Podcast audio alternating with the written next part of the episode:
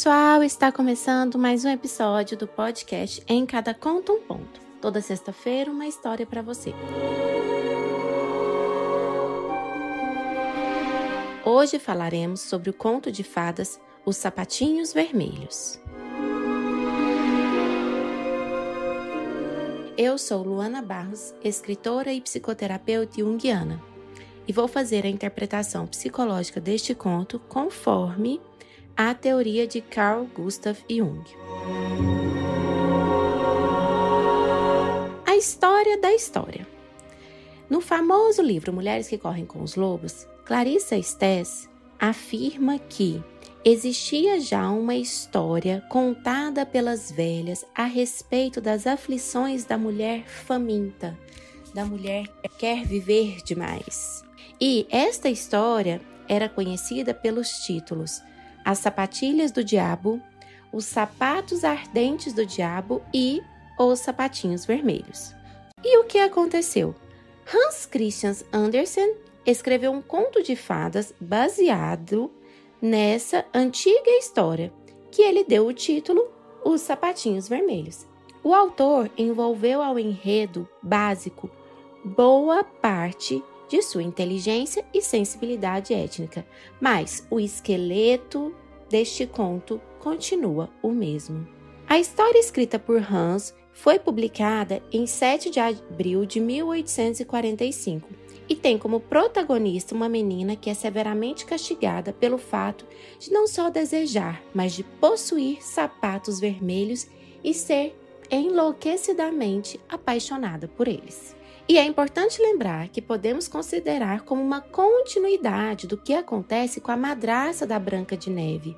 No fim do conto da Branca de Neve, quando a madraça vai ao casamento da Branca de Neve com o príncipe, ela tropeça num par de botas de ferro que estavam aquecidas. E essas botas grudam nos pés da rainha e a obrigam a dançar, dançar, dançar até finalmente cair morta. E olha só, Branca de Neve é um conto clássico, originário da tradição oral alemã, e ele foi compilado pelos irmãos Grimm e publicado em 1823, 22 anos antes da publicação de Os Sapatinhos Vermelhos por Hans Andersen.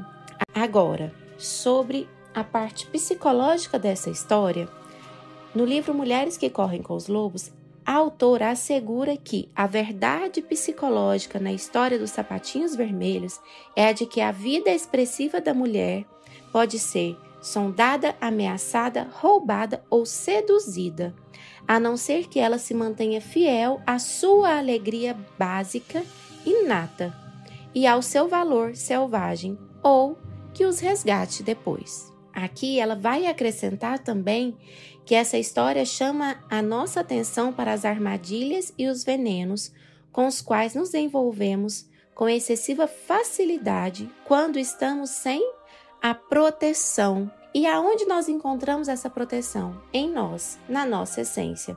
A Clarissa Estés vai chamar de proteção da alma selvagem. Mas isso é apenas um nome. A proteção é interna, está em nós e a gente pode dar o nome que a gente quiser.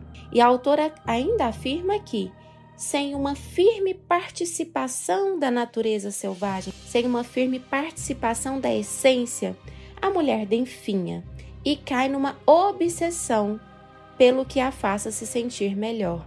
Mas o interessante é que não necessariamente isso é bom para ela. Essa obsessão pelo que a faça se sentir melhor, pelo que a deixa em paz ou por qualquer coisa, essa procura desenfreada que vai levar à destruição, mostrando exatamente o desespero que acontece quando a gente deixa a nossa essência de lado. Agora, vamos para nossa história.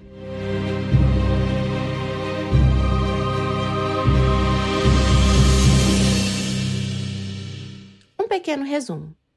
O conto começa falando sobre uma garota órfã que juntou retalhos e conseguiu fazer um sapatinho vermelho feito à mão por ela, e ela usava esses sapatos. Um belo dia, passa uma carruagem com uma velha dentro que diz que vai levar a órfã para casa. Lá na casa, eles lavam a órfã queimam as roupas dela e o sapatinho vermelho e a senhora leva um sapateiro para ela comprar um sapato. E ela vai e compra um sapato preto para a órfã, que ela não fica feliz. Então, depois ela vê um sapatinho vermelho e convence a velha a comprar o sapatinho vermelho enganada. E ela calça o sapatinho vermelho e vai à missa. Um soldado na porta tamborila nos sapatinhos, enfeitiçando os sapatinhos, e então ela passa a dançar com esses sapatinhos. No início ela acha bom, mas depois ela vê que ela não tem controle sobre isso. E a velha arranca os sapatos à força, junto com o cocheiro, e guarda os sapatos e fala para ela não usar esses sapatos mais. Depois de um tempo, a velha adoece, ela entra no quarto e vê os sapatinhos escondidos e pega e calça os sapatinhos. E é quando é a ruína total da protagonista que ela sai dançando, dançando, dançando, passa pelo velório da senhora, não consegue parar. Então ela entra na floresta dançando, vê o carrasco, pede que ele tire o sapato e aí ele tira as fivelas, mesmo assim os pés não param, então ela pede que corte os pés. Então o carrasco corta os pés dela e os pés saem dançando e ela vai viver aleijada. Este é o final trágico da nossa história.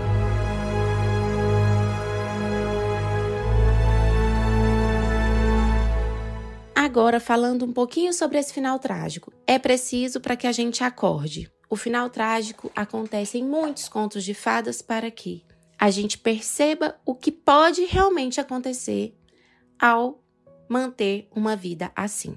Agora vamos para a nossa interpretação?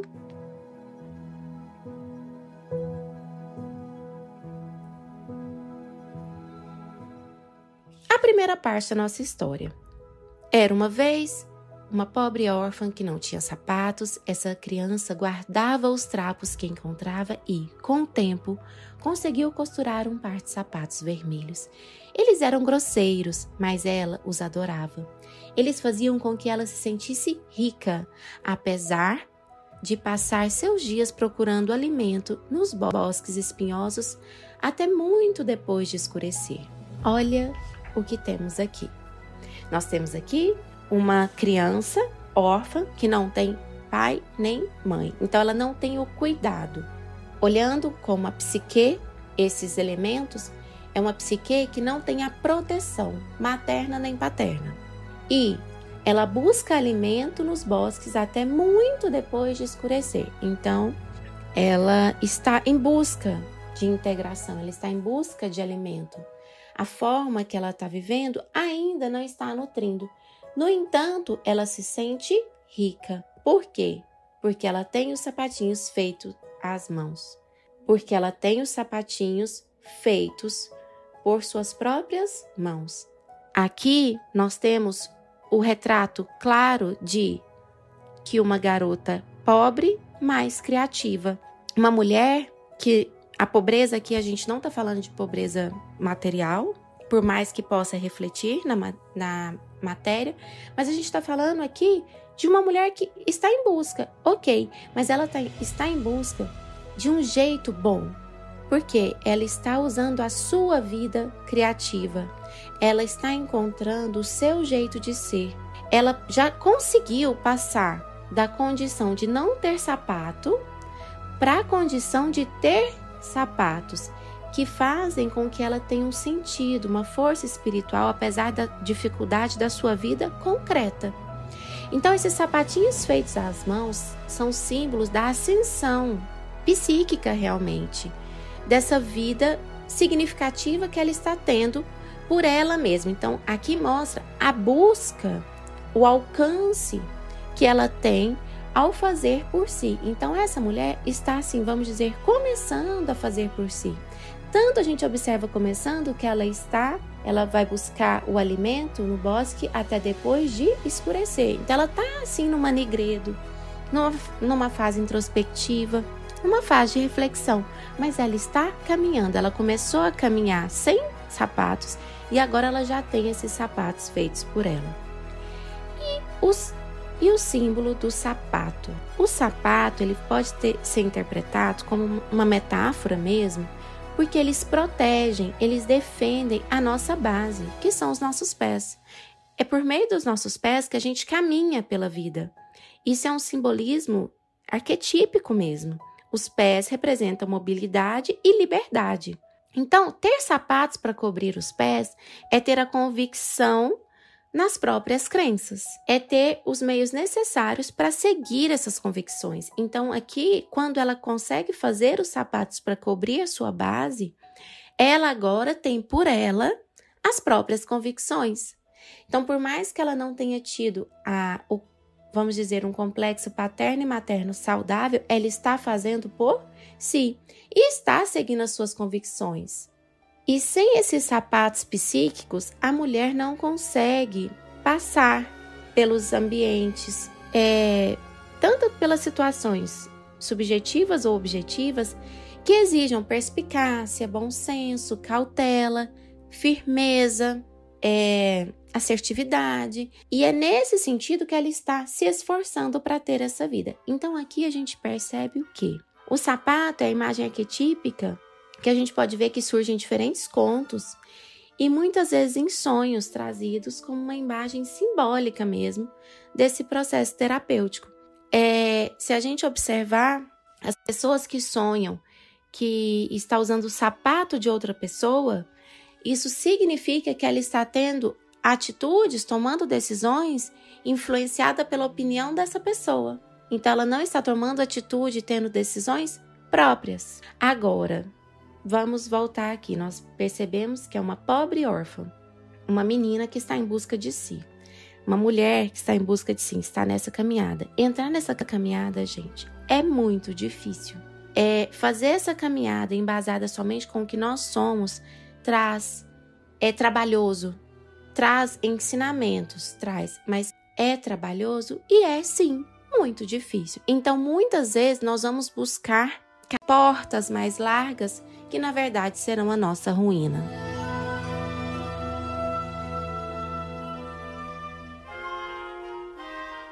Continuando com a nossa história. Um dia, porém, quando ela vinha caminhando com dificuldade pela estrada, maltrapilha e com seus sapatos vermelhos, uma carruagem dourada parou ao seu lado. Dentro dela, uma senhora de idade prometeu que a levaria para casa e a trataria como sua própria filha. E assim elas foram para a casa da rica senhora. O cabelo da menina foi lavado e penteado. Ela ganhou roupas de baixo de um branco puríssimo, um vestido de lã meias brancas e reluzentes sapatos pretos. Quando a menina perguntou pelas roupas velhas e em especial pelos seus sapatos vermelhos, a senhora disse que as roupas estavam tão imundas e os sapatos eram tão ridículos que ela os jogara no fogo, onde se reduziram a cinzas.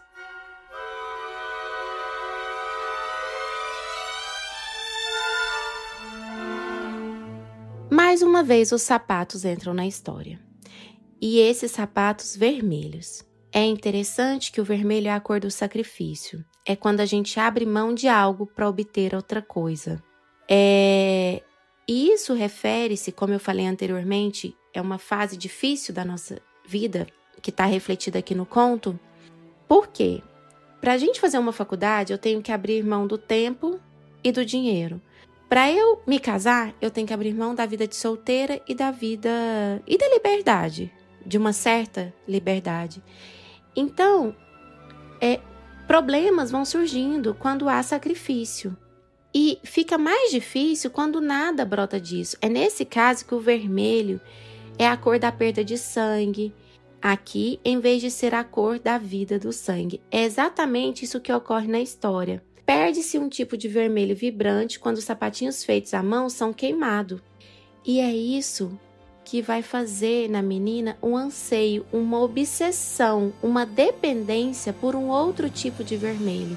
Então, quando a vida que ela estava tendo, quando as opções que eu tinha na minha vida, quando eu abri mão da minha vida plena da minha vida, pela minha essência, pelo meu caminho que eu estava construído, construindo ali com dificuldade e tudo mais, com os sapatinhos feitos à mão, e eu entro na carruagem dourada, que na verdade é a representação da gaiola dourada, eu perco esse vermelho vida de cor vibrante. Os sapatinhos feitos à mão são queimados. Nesse momento, o vermelho do sapato ele passa a ser um vermelho de escoamento de vida. O outro sapatinho vermelho que ela vai comprar no sapateiro e que ela vai ser obcecada por ele já representa as emoções baratas, é, as drogas, o sexo sem, sem alma. É, vai representar a vida sendo esvaída realmente. Às vezes, a escolha de uma profissão por dinheiro, ou a escolha de uma profissão porque a família já, já está no ramo, enfim. É, eu escolho aquela profissão. Isso é o sapatinho comprado. Isso é largar o meu sapatinho feito à mão. Às vezes, não sei, era uma garota que, que gostaria de fazer direito, mas a família é, é toda da área de engenharia, vamos supor. E aí ela vai para aquele outro rumo, deixando de lado a essência. É importante que a gente repara aqui é que o sapato, quando ela fala do sapato, é a essência da pessoa. Se a gente for lá no conto da Cinderela, a gente vê a questão do sapato mais uma vez. O sapato era cobiçado pelas irmãs da Cinderela, mas ele só serve na princesa que era a dona dele, que era a Cinderela. Então, aqui nos sapatinhos vermelhos, a gente vê que quando os sapatinhos são queimados e por mais que ela encontra um sapato vermelho parecido depois aqui no conto, eles não são os sapatos originais, eles são falsos sapatos. E é isso que vai levar à ruína dela. Ela ser condenada a dançar eternamente, porque é essa obsessão, é esse martírio. É essa situação que a própria mulher se coloca, é essa enrascada que a própria mulher se coloca quando deixa de lado ser o que ela quer ser. E a gente cita muitos exemplos, mas assim, somente a pessoa vai saber o que ela deixou de lado, o que era realmente os seus sapatinhos feito à mão. E quando a gente fala da carruagem, essa carruagem dourada, essa gaiola de ouro é o que? É uma espécie de cativeiro. É confortável, é menos estressante, mas ali a garota não pode ser quem ela é. Ali ela vai ser lavada, ela vai ser, vamos dizer assim, ali ela não vai fazer mais por si. Ela não vai fazer mais o que ela quer fazer. E quando a gente se perde, se a gente observar, a gente começa andando com os sapatos feitos por nós mesmas. Mas isso exige muita energia, isso exige muito ânimo. E aí a gente começa a se questionar se talvez uma outra coisa fosse melhor, talvez não fosse algo tão difícil, algo que exigisse menos tempo, menos energia, menos esforço. E muitas vezes nós vamos escolher o caminho mais estreito por isso. Mas é interessante que, tudo bem, às vezes o caminho dá, é, a gente chega onde gostaria, assim como a menina chegou. Ela viveu uma vida confortável, mas existe um preço para se manter nesse caminho estreito e não trilhar, não trilhar a própria jornada. E o preço disso é não viver a sua essência. E aí esse preço, esse valor vai sendo cobrado muitas vezes como insatisfação, como infelicidade, como tristeza, que é o que vai acontecer com a menina. E aí é quando a gente desenvolve a obsessão. É quando a menina vai no sapateiro, consegue um sapato vermelho que não é o dela e fica obcecada por ele. E aí aqui nós vemos, então, é quando às vezes a pessoa começa a usar um tipo de droga, às vezes até remédios, é, alcoolismo, enfim, existem diversas formas de escape que, na realidade, a grande maioria é autodestrutiva, infelizmente.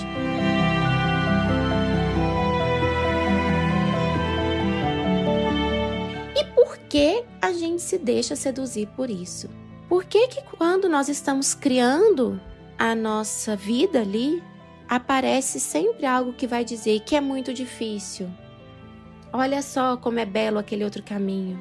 Olha aquele negócio todo enfeitado ali, mais bonito, mais irresistível. É a mera ilusão. E a carruagem dourada vai se aproximar, vai abrir a porta e a gente vai subir pela sedução.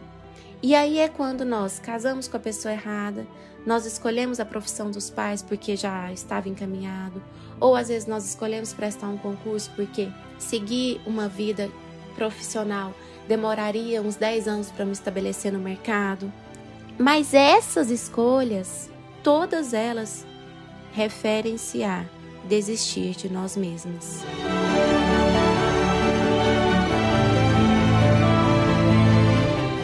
A Clarice Stess traz no livro Mulheres que Correm com os Lobos a seguinte frase: A passagem da carruagem dourada supera a alegria modesta dos sapatos vermelhos. Ou seja, a gente poderia até interpretar esse fato como a procura por parte da mulher de bens e confortos materiais. Mas, muitas vezes, esse fato, na verdade, é um mero desejo psicológico de não ter que se esforçar tanto com os aspectos da vida criativa, de não ter que se esforçar para chegar lá. E essa coisa do não esforço, essa esse desejo, esse essa situação realmente da impaciência, enfim, do não se esforçar, faz com que saia do, do trilho, saia com que saia do que realmente veio para fazer. Até porque essa parte do esforço, se a gente pensar aqui no início da história, ela já estava num bosque, ela já estava buscando alimento, ou seja, ela estava no caminho que se ela continuasse ali, ela lograria o êxito, ela entraria na sua jornada. Mas não, ela acaba caindo na armadilha. A armadilha, ela é o preço. Porque a armadilha acontece quando a menina vai morar com a velha rica. E nessa casa que ela vai morar com essa velha rica, vão exigir dela bom comportamento, silêncio, e não vai ser permitido que ela fale o que ela anseia, ou seja, quando eu faço essas escolhas erradas, quando eu aceito essa gaiola de ouro confortável, eu não mais vou ter direito de expressar o meu espírito criativo. E o que é isso? É direito de ser o que eu quero, direito de fazer o que eu quero. Às vezes, essa gaiola de ouro que a gente mesmo se coloca toma o nosso tempo num formato que eu não consigo fazer mais nada, além do que é, me esforçar para manter essa gaiola de ouro. Dando continuidade à nossa história.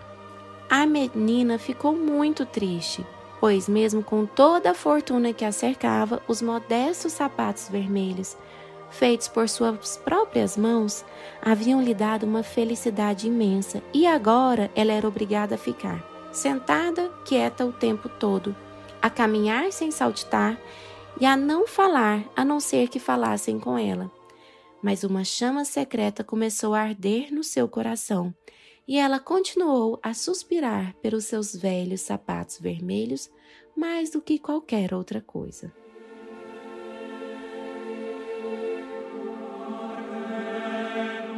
Aqui, nesse trecho, nós percebemos que a felicidade imensa, a satisfação era quando ela vivia com sapatos feitos pelas próprias mãos. Aqui às vezes era aquela menina que, não sei, era florista, era dançarina, e aí a família foi lá e exigiu que ela fizesse algo que desse dinheiro rápido, ou então ela mesma se exigiu isso. Muitas vezes a gente fala que a família faz alguma coisa, mas, mas também acontece muito de a própria pessoa querer esse caminho mais rápido. E por mais que ela consiga, aqui ela já está vivendo a riqueza. É, tanto que o trecho fala: mesmo com toda a fortuna que a cercava, os modestos sapatos vermelhos feitos por ela haviam lhe dado uma felicidade imensa. Então, toda essa fortuna que ela alcançou não cobria a felicidade desses sapatos. Tá, aqui a gente chega num ponto essencial. Por quê? Se ela não pode saltitar ao caminhar, o que é isso? Viver com leveza. Se ela não pode falar, a não ser que falem com ela, se ela não pode se expressar, se ela precisa ficar quieta o tempo todo, ou seja, ela não pode se mexer. Aqui é, a gente chegou na parte igual acontece com a donzela sem mãos. Ela está sem mãos. Ela não pode se expressar, ela não pode caminhar do jeito que quer, não pode falar, não pode viver do jeito que ela deseja. E ela fica lembrando, relembrando como era viver com os sapatos vermelhos, que é a chama que vai arder no coração dela e que ela fica suspirando por isso. Então vamos supor, a pessoa que agora está numa profissão que dá dinheiro para ela, vamos dizer assim, ou então está num casamento que deu conforto para ela, mas ela ainda suspira pela vida anterior. Por quê? Aquela vida ali não é a vida que ela sonhou. Não é a vida essencial para ela. Apesar de ela mesma ter feito a escolha de entrar na gaiola dourada, de entrar na carruagem dourada, aqui na história, a velha não coloca a menina à força na carruagem. Ela entra com os próprios pés. Se a gente pensar, ela entra usando os sapatinhos vermelhos feitos à mão. Mas essa velha, esse formato da psique que ela aceitou conviver, não aceita. A menina não aceita como ela é. E essa é a grande destruição. Esse é o fogo destruidor.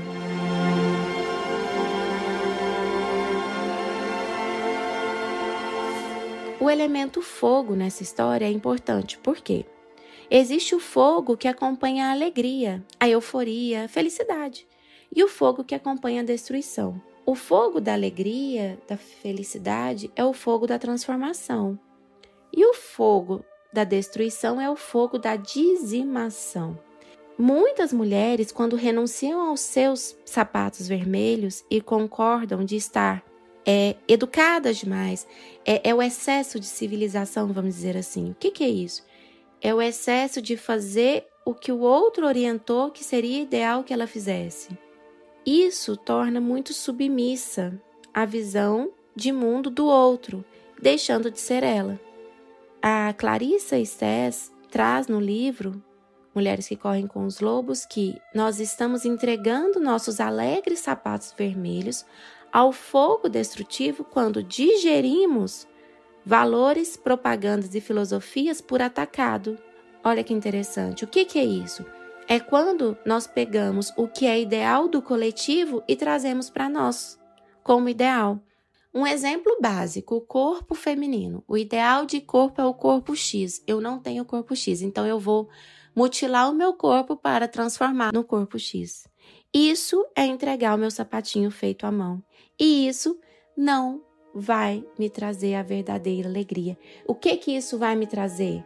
Como fala aqui no conto, é uma chama secreta que vai arder no meu coração e que eu vou suspirar. E o resultado disso é a obsessão. Então, isso vai trazer uma obsessão pelo corpo perfeito, mas nunca vai trazer a felicidade dos sapatinhos feitos por mim.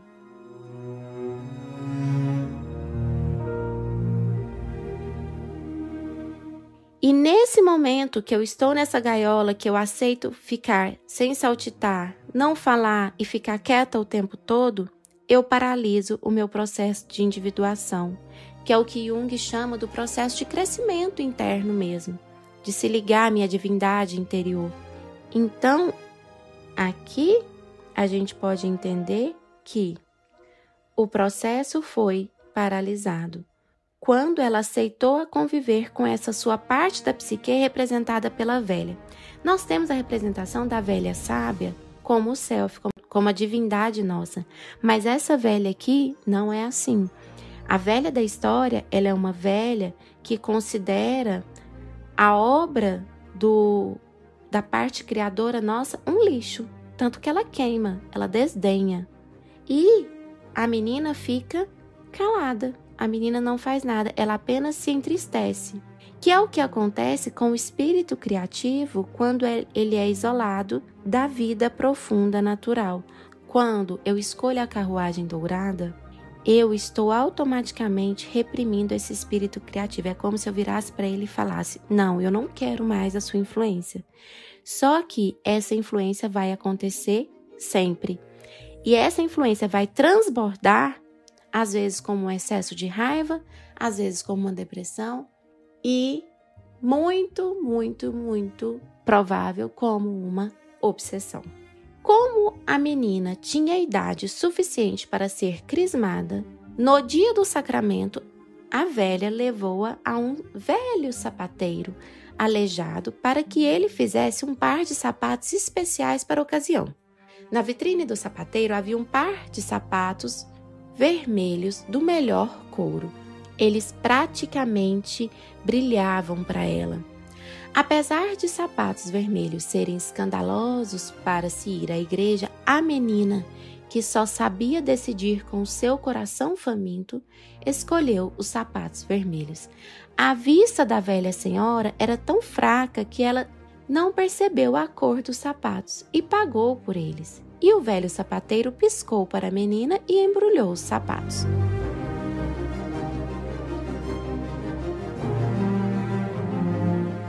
Os sapatos vermelhos do sapateiro. Essa fome devoradora que vai acontecer porque o espírito criativo foi reprimido e essa fome da alma nunca, nunca, nunca vai ser suprida por coisas da gaiola de ouro, ela vai se transformar. Ela vai vir à tona num formato errôneo, num formato destruidor. E o que acontece com a mulher que tem essa fome? Qualquer coisa que venha para ela, ela vai querer, porque ela tá desesperada. Então, tá, não é o sapatinho vermelho meu, mas me dá isso aqui que eu vou usar, porque eu tô louca, eu tô enlouquecida com isso.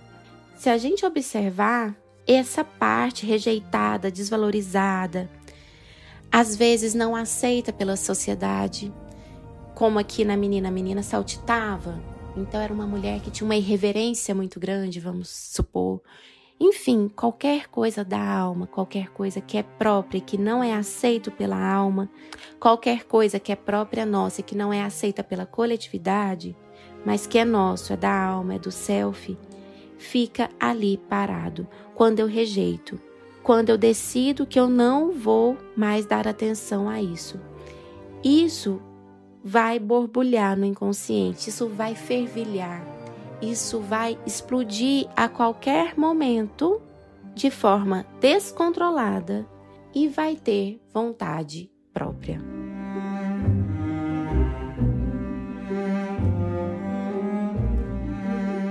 E na nossa história, no dia seguinte, os membros da congregação ficaram alvoroçados com os sapatos da menina.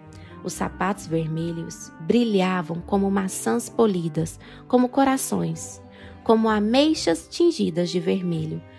Todos olhavam carrancudos, até os ícones na parede, até as estátuas, não tiravam os olhos reprovadores dos sapatos.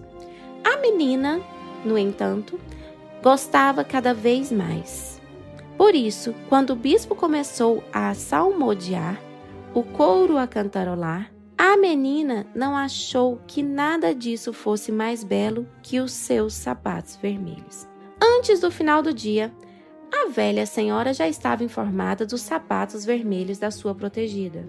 Então ela disse: Nunca, nunca mais use esses sapatos vermelhos.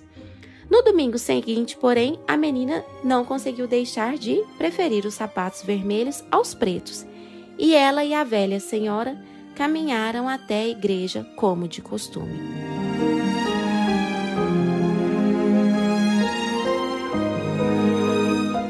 Aqui nós vemos uma vida em segredo.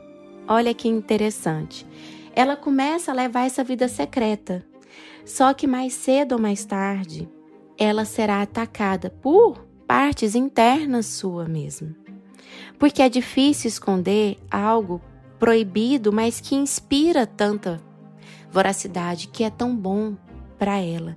Só que aqui vocês entendem que ela não está calçando os próprios sapatos.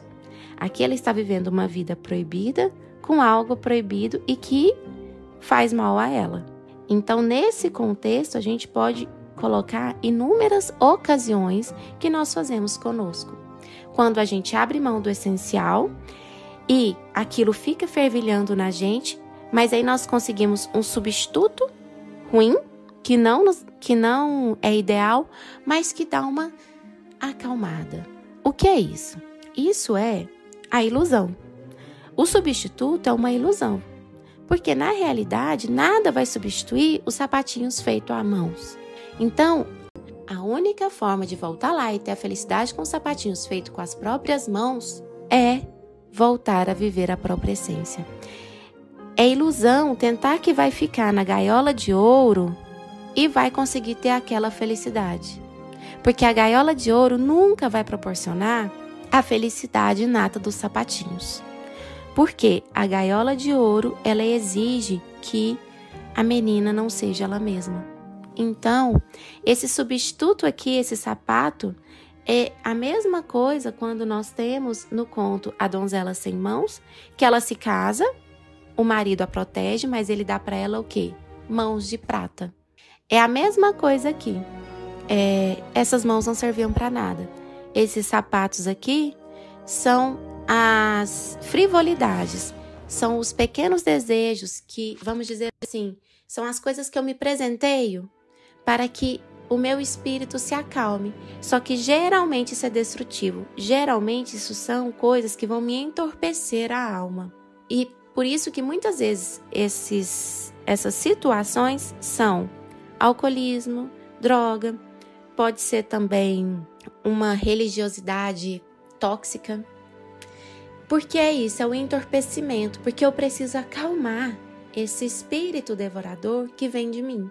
Porque na realidade, para ficar nessa gaiola de ouro, eu preciso me acalmar, me entorpecer de alguma forma. Porque essa gaiola de ouro não permita que eu seja eu. E é aí que eu tenho a traição de nós mesmos. É aí que nós nos traímos. Por quê? O coletivo ele vai pressionar a mulher para ser o que ela não é. E é nesse momento que eu aceito, que eu cedo a essa pressão, é quando eu vou ter esse conformismo até irracional, é que eu vou estar protegida do isolamento. Ok, eu sou aceita pela sociedade, mas eu estou traindo a minha essência, eu estou me colocando em risco. Por isso que a gente vê muitas vezes mulheres assim que você olha aparentemente tem uma vida confortável, uma vida feliz, mas a hora que você vai ver, toma remédio para dormir, se entope de remédio, se entope de drogas, se entope de, de roupas, porque eu preciso de ter a compensação. A compulsão vem pela necessidade da compensação por não viver a essência por não viver a minha essência, por não viver o que eu vim para viver. E, e essa compensação, ela muito, assim, muitas vezes, na grande maioria das vezes, infelizmente, ela é autodestrutiva. Porque o que vai me trazer benefício, na verdade, é viver de acordo com a minha essência. E como eu já falei, isso jamais vai acontecer dentro da gaiola dourada, dentro dessa gaiola psíquica que nós mesmos vamos, vamos criando para a gente. À porta do templo estava um velho soldado. Ele fez uma mesura e pediu permissão para tirar o pó dos sapatos da menina. Ela estendeu o pé e ele tamborilou na sola dos sapatos uma musiquinha compassada que lhe deu cócegas nas solas dos pés. Então ele disse: Lembre-se de ficar para o baile. Piscou para a menina e foi embora. Mais uma vez, todos lançaram olhares reprovadores para os sapatos vermelhos. Ela, no entanto, adorava tanto esses sapatos que não conseguia pensar em mais nada. Que mal prestou atenção no culto. Estava tão ocupada virando os pés para lá e para cá para admirar os sapatos que se esqueceu de cantar. O soldado mais uma vez a encontrou e disse: Que belas sapatilhas! Essas palavras fizeram a menina dar alguns rodopios ali mesmo no entanto, depois que seus pés começaram a se movimentar, eles não pararam mais. E ela atravessou dançando os canteiros e dobrou a esquina da igreja até dar a impressão de ter perdido totalmente o controle de si mesma. Saiu valsando estrada afora. O cocheiro da velha senhora saltou de seu banco e correu atrás da menina. Ele a segurou e a trouxe de volta, mas os pés da menina continuavam a dançar no alto. A velha senhora e o cocheiro puxaram à força para tirar os sapatos da menina. Foi um horror. De volta à casa, a velha senhora enfiou os sapatos vermelhos no alto de uma prateleira e avisou a menina para nunca mais calçá-los. No entanto, a menina não conseguia deixar de olhar para eles e ansiar por eles. Para ela, eles eram o que havia de mais lindo no planeta.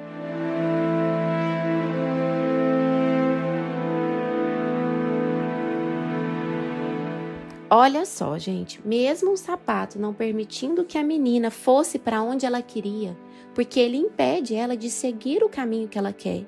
Ela já não tem autonomia de si. Ainda assim, ela considera o sapato a coisa mais linda do planeta. Por que, que ela considera algo destrutivo para ela a coisa mais linda do planeta?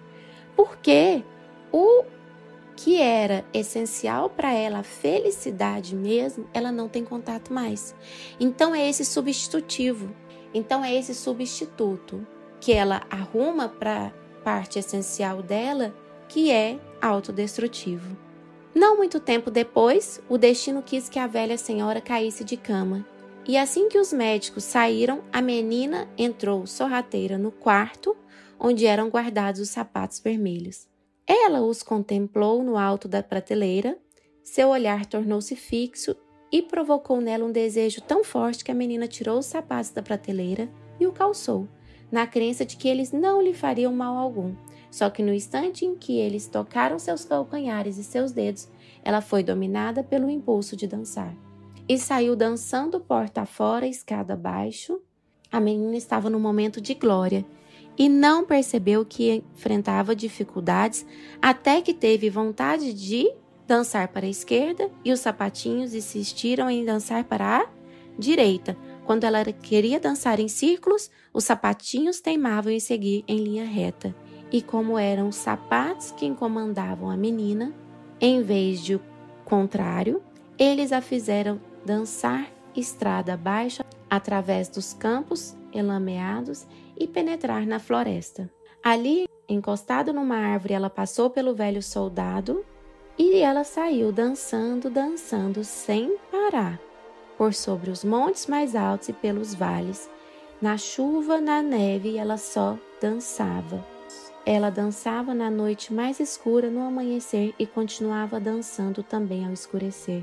Só que não era uma dança agradável, era terrível e não havia descanso para a menina.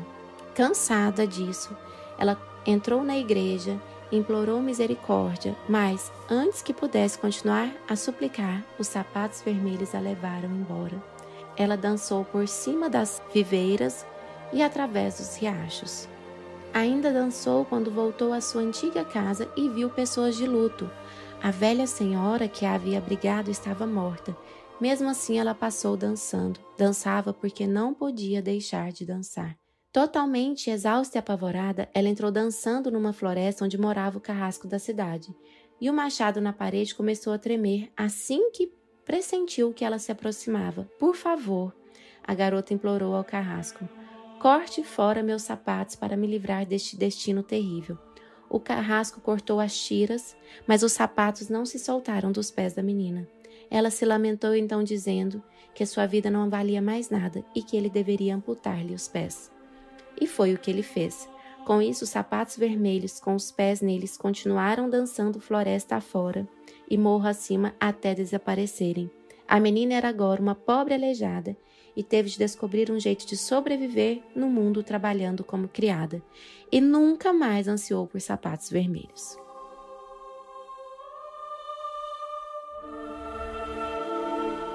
Olha o que o entorpecimento fez. Olha o que essa saída ruim fez na vida da menina, na vida da mulher.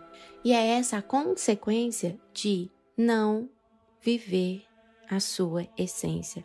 Aqui nesse final trágico, nós podemos perceber que essa compulsão, esse substituto da vida essencial, nunca vai ser ideal.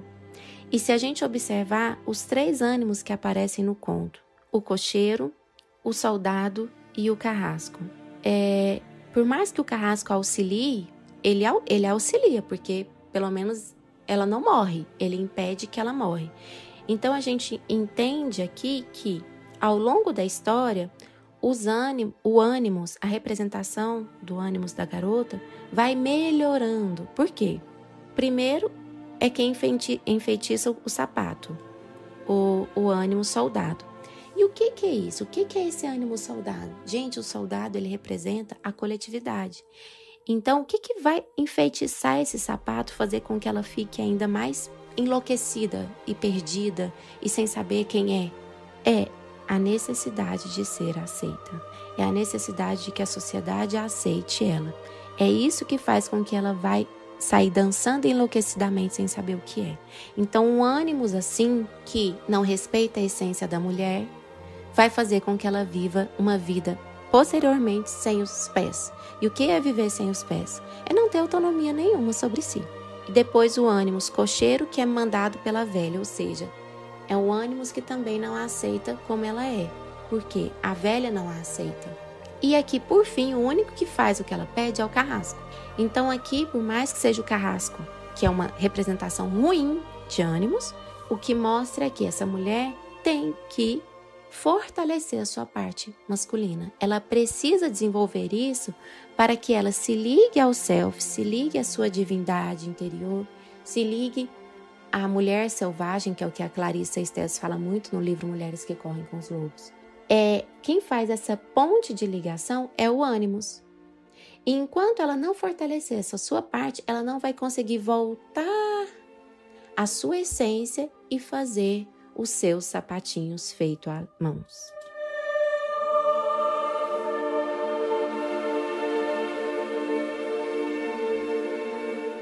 E aqui, diante de tudo que foi falado, nós podemos nos questionar e refletir sobre quais falsos sapatos temos calçados ultimamente e quais as possibilidades de sapatos verdadeiros que nós temos à nossa frente e que nós não estamos olhando porque teremos muito trabalho, porque gastaremos dinheiro, porque gastaremos nosso tempo.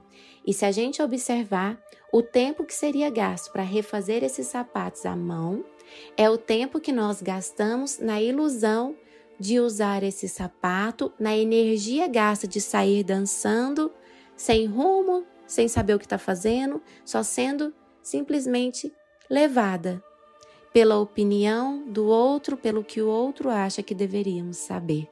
Então fica aqui essa reflexão.